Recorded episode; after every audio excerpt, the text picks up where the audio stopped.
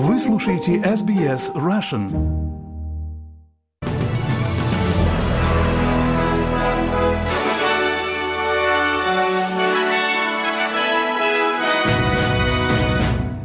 Добрый день, вы слушаете новости СБС на русском языке в студии Виктория Станкеева. Сегодня понедельник, 29 января и коротко о главных новостях к этому часу. Иордания осудила атаку дрона, в результате которого на ее территории погибли трое военнослужащих США. Украинские военные сообщают о новой атаке российских беспилотников и группа Би-2, в состав которой входит гражданин Австралии, сделала первое после задержания в Таиланде заявление. А теперь на эти и другие темы более подробно. Иордания осудила атаку дронов на военнослужащих США на ее территории и заявила, что работает США над безопасностью границы и борьбой с терроризмом. Президент США Джо Байден обвинил поддерживаемые Ираном группировки боевиков в нападении, в результате которого погибли три военнослужащих. Официальные лица США отмечают, что по меньшей мере 34 сотрудника проходят обследование на предмет возможной черепно-мозговой травмы травмы. Аналитик по Ближнему Востоку Оксфорд аналитика Лора Джеймс отмечает, что этот инцидент знаменует собой переломный момент в конфликте в регионе. Она добавляет, что аналитики обеспокоены по поводу такого инцидента уже несколько месяцев назад, поскольку военные потери США уже перешли красную линию. It's not necessarily Это не обязательно переломный момент в неконтролируемой эскалации между Соединенными Штатами и Ираном, но это еще один очень опасный шаг, потому что, как я уже сказала, США придется реагировать даже более решительно, чем, предаду, чем на предыдущие атаки. Это означает, что возможно убийство некоторых очень высокопоставленных лидеров иракских ополченцев, возможно, некоторых высокопоставленных иранцев, и это создаст дилемму как для Багдада, так и для Тегерана, который которые должны ответить по очереди. А премьер-министр Палестины Мохаммед Шайе призвал возобновить работу палестинского агентства ООН по оказанию помощи после того, как, по крайней мере, 9 стран-доноров приостановили финансовую помощь стране. Господин Штайте заявил, что приостановка финансирования основного поставщика продовольствия, воды и жилья для гражданского населения во время войны между Израилем и Хамасом приходится на самые трудные времена для палестинцев в секторе Газа. Это была цитата цитата. Страны, в том числе США, крупнейший донор агентства, Австралия, немедленно сократили финансирование Объединенного агентства помощи и работ на выходных после того, как Израиль обвинил обвинил дюжину сотрудников в участии в нападении Хамаса 7 октября. Господин Штайе говорит, что приостановку финансирования следовало отложить до тех пор, пока обвинения Израиля не будут полностью расследованы. We were extremely shocked мы были чрезвычайно шокированы тем, что определенное количество стран решили приостановить свою помощь Страны, которые объявили о приостановке, их помощь составляет 70% годового бюджета Агентства Организации Объединенных Наций для помощи и работ. Эта мера чрезвычайно опасна, и мы надеемся, что она будет отменена.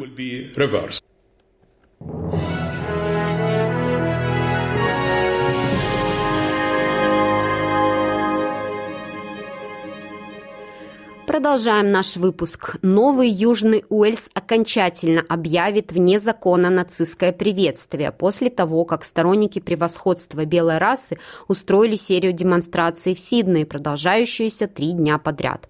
Премьер Крис Минц поблагодарил полицию за разгон митингов и издание приказов об общественной безопасности, но отметил, что действующие законы необходимо ужесточить.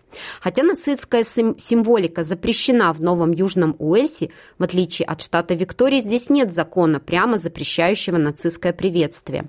Господин Мин заявил, что если действующие законы не будут в достаточной мере учитывать то, что произошло на этих выходных, его правительство примет закон, чтобы объявить это вне закона.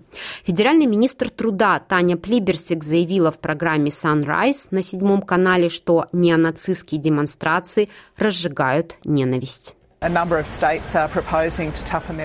Ряд штатов также предлагают ужесточить свои собственные подходы. Органы безопасности ясно дали нам понять, что этот рост правового экстремизма представляет собой очень серьезную угрозу в Австралии. Поэтому все, что мы можем сделать в Содружестве, мы должны делать и на уровне штата.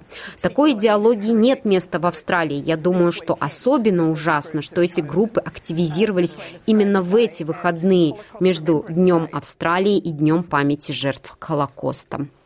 И к другим новостям. Сильные дожди продолжают свирепствовать в Квинсленде. Тысячи жителей провели часы в темноте из-за отключения электроэнергии, вызванного бывшим тропическим циклоном Кирилли. Группа спасателей работала всю ночь с 28 января на восстановление электроснабжения 10 тысяч потребителей, все еще остающихся без электричества после того, как около 66 тысяч потребителей столкнулись с отключением электроэнергии в разгар прохождения циклона. Бюро метеорологии сообщает, что в некоторых частях штата по-прежнему существует риск проливных дождей и наводнений, поскольку Кирилли перемещается по северу северной части штата. Центральный и южный Квинсленд будут подвергаться большому риску внезапных наводнений в начале этой недели, а также некоторые части северного, севера Нового Южного Уэльса, также, так как тропический циклон перемещается вниз по побережью. Независимый сенатор Жаки Ламби заявила, что необходимо делать больше, чтобы ослабить давление на стоимость жизни обычных австралийцев. Она поприветствовала заявление правительства, что Австралийская комиссия по конкуренции и защите прав потребителей проведет в течение года расследование деятельности сектора супермаркетов. Но госпожа Ламби в своем интервью каналу 9 отметила также, что необходимо делать больше, чтобы помочь людям, которые борются на многих фронтах, включая сокращение сумм, которые люди платят за электроэнергию.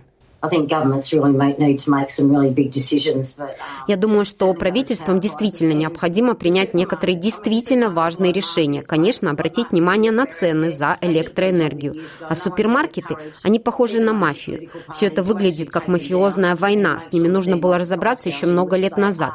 Любой крупной политической партии фактически свергнуть их, убедиться, что они не взвинчивают цены, чем они в долгосрочной перспективе занимались. Расследование комиссии будет исследовать разницу между тем, сколько супермаркеты платят фермерам за свежие продукты, и тем, что они взимают с покупателей на фоне утверждений, что гиганты Woolworths и Coles взвинчивают цены.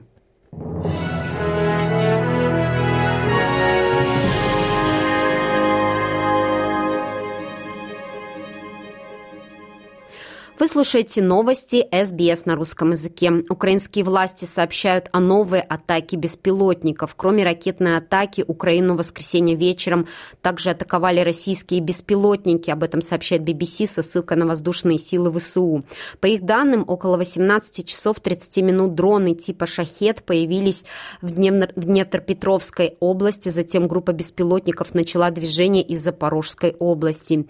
Еще через час ВСУ заявили о дронах, которые которые двигаются из Херсонской области в северо-западном направлении. Затем, по данным украинских военных, произошло еще несколько волн атак при помощи шахеда, в том числе в направлении Винницкой и Черкасской областей. Сообщалось также о беспилотниках, которые двигаются в направлении Киевской области и о движении дронов в западном направлении. Около 22 часов 30 минут по киевскому времени власти сообщили, что дроны летят в сторону Хмельницкой области через Винницкую и Житомирскую области. В настоящее время воздушная тревога объявлена в Одесской, Винницкой, Житомирской и Хмельницкой областях. А музыканты российской группы Би-2 опубликовали первое после задержания в Таиланде заявление. Они подтвердили появившиеся ранее сообщения, что музыкантам группы может грозить депортация, в том числе в Россию. Участники Би-2 признали, что поводом стали, цитирую, неправильно оформленные организаторами документы, но подчеркнули при этом, что никаких дополнительных обвинений им не предъявлено и что ситуация и шум вокруг нее подсказывают, что не последнюю роль в задержании сыграло давление извне, причины которого – взгляды и позиция музыкантов. Это была цитата. Би-2 – одна из нескольких российских рок-групп, которые открыто выступили против войны с Украиной. После этого власти признали лидера коллектива Леву Би-2, его настоящее имя Егор Бортник, иностранным агентом, а музыканты коллектива были вынуждены уехать из России. Как сообщает Радио Свобода, среди членов коллектива граждане трех стран – России, Израиля и Австралии. Согласно заявлению музыкантов, сейчас они находятся на связи с МИД Израиля, чьи представители в Таиланде участвуют в разрешении ситуации, однако австралийского консула к ним не пустили. Музыкантов группы Би-2 задержали 24 января после концерта на Пхухете. Суд назначил им небольшие штрафы за выступление без рабочих виз. Однако после этого участников коллектива не отпустили, а отправили в Центр временного содержания. Предполагается, что для последующей депортации. Издание «Сота» со ссылкой на бывшего депутата Госдумы, живущего за границей, оппозиционного политика Дмитрия Гудкова, ранее сообщило, что российский генконсул в Таиланде Владимир Соснов лично добивается депортации музыкантов, въехавших в Таиланд по российским паспортам. Именно а, в Россию. Таких, по словам консула, 5 из 7. Подробное интервью с Дмитрием Гудковым слушайте сегодня в нашей программе.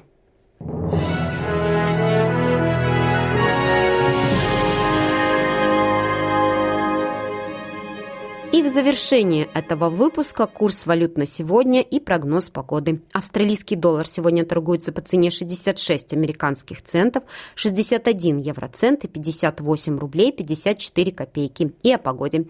В Перте будет солнечно, плюс 29, в Аделаиде солнечно, плюс 30, в Мельбурне солнечно, плюс 28, в Хобарте облачно, плюс 24, в Канберре также облачно, плюс 30, дождь ожидается в Волонгонге, плюс 27, 27. В Сиднее возможен также дождь плюс 28. В Ньюкасселе облачно плюс 30. Дождь со штормом ожидается в Брисбене плюс 29. В Кернсе дожди плюс 34. И в Дарвине дождь, возможен шторм плюс 30. И это были все главные новости СБС к этому часу.